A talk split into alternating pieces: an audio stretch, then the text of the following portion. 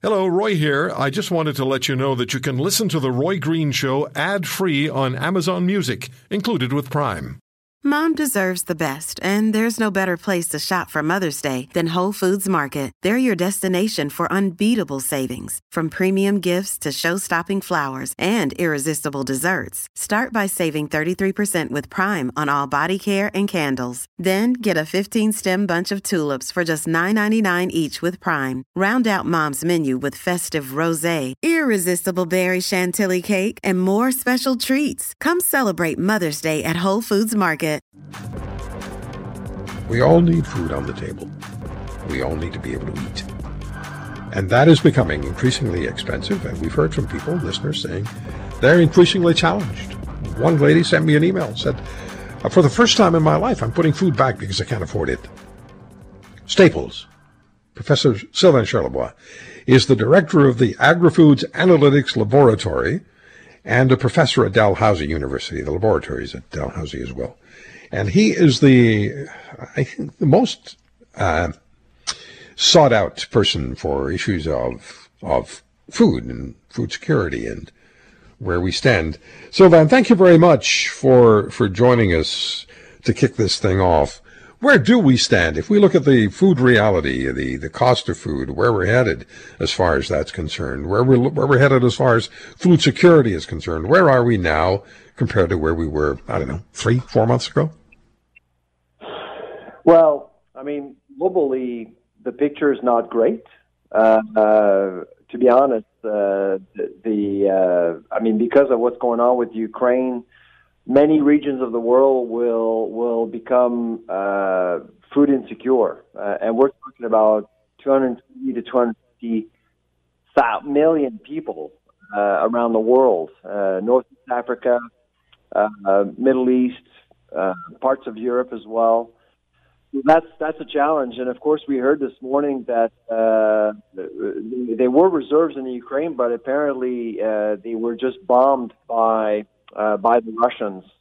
Uh, and uh, right now, we estimate that there's probably about 25 million tons of, of grain in in Ukraine.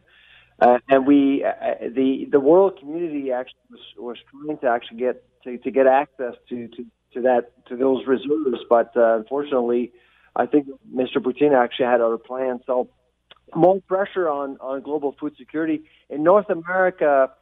Uh, we're in a bit of a bubble. Uh, I, I'm not sure we're going to run out of food, but that food is absolutely going to become more expensive. So the inflation rate right now in Canada is close to 10%. Uh, we are expecting uh, over the summer uh, to see food prices continue to rise, unfortunately. Yeah, I spoke yesterday with uh, former uh, deputy uh, chief of of, of um, defense in this country, Vice Admiral Mark Norman, Defense Staff Vice Admiral Mark Norman, former head of the Canadian Navy. And I asked him whether it would be possible, whether it can be doable to set up a sea corridor to get the food from Ukraine to the countries uh, in, the, in the, the world who need it and tell the Russians this is what we're doing. And if you want to stop us, go for it. Um, Admiral Norman didn't go so far as to say, let's do the go for it, but he said it is definitely doable.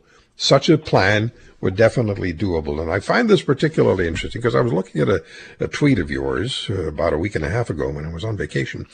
And you tweeted out that some countries, and I think you mentioned one, I can't remember which one it was, but some countries are starting to hoard their food products for their own populations. How much of this do you think, how much of this are we seeing, and how much of this do you think we'll see going forward?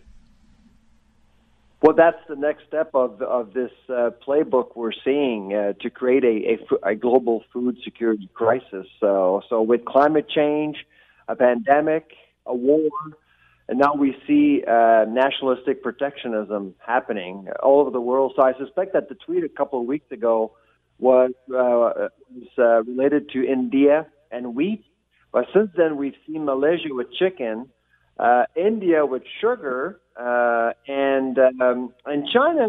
I mean, China is the silent uh, giant.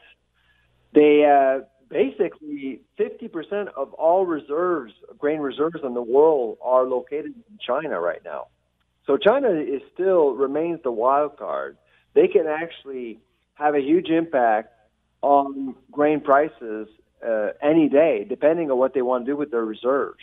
So, uh, and of course, uh, we don't know what's going to happen with China, but overall, we are expecting more countries to panic, to start hoarding, to stop trade, and and and the more we see these countries do that, the more likely we'll see prices rise, and, and you see that in futures. What was uh, what was ironic? Uh, I think it was last week. The Kremlin mentioned uh, suggested that perhaps they would actually help with the Odessa situation, the port which would lead, which would give access to to Ukrainian reserves, and futures actually did go up. In other words, Roy, nobody believed them.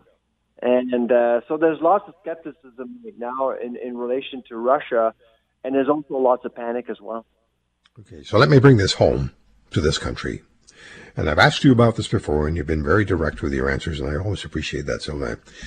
What about this federal government of ours and their acknowledgement, which seems to be largely absent, their acknowledgement of the significance and the importance of the agri sector in Canada is the federal government of Canada doing what it should, what it could, what it must in order to bolster the agri sector and provide food reserves? Uh, it's it's too late now. So we're into June. Uh, you and I we've been talking about this for a few months. Uh, a couple of months ago, of course, we do we had the luxury of time to act, uh, but now we're into June. Now, uh, money's in the ground. So we're just hoping for the best with Mother Nature. But right now, if you look at the West, um, Manitoba is wet, Alberta's dry, Saskatchewan is just about right, but we need we need more farmland to produce more to uh, to produce good food. Uh, we need uh, we need a bumper crop essentially. Uh, in the southern hemisphere, we're just so we're just seeing numbers coming out of Australia and different places in the south, and and and the winter was actually not bad. But uh, in the north, where we are, we just started our 90-day cycle, uh, 90-day production cycle, um, and uh, numbers aren't great. And and we're hoping for the best in both the U.S. and Canada. So uh, in Europe, of course, we know that Ukraine is idle, uh, and Ukraine, by the way, Roy can feed 400 million people every year with agricultural output. 400 million. That's that's what we're looking at now. If you want to hear more, subscribe to the Roy Green Show on Apple Podcasts, Google Podcasts, Spotify, Stitcher, or wherever you find your favorites. And if you like what you hear, leave us a review and tell a friend. I'm Roy Green. Have a great weekend.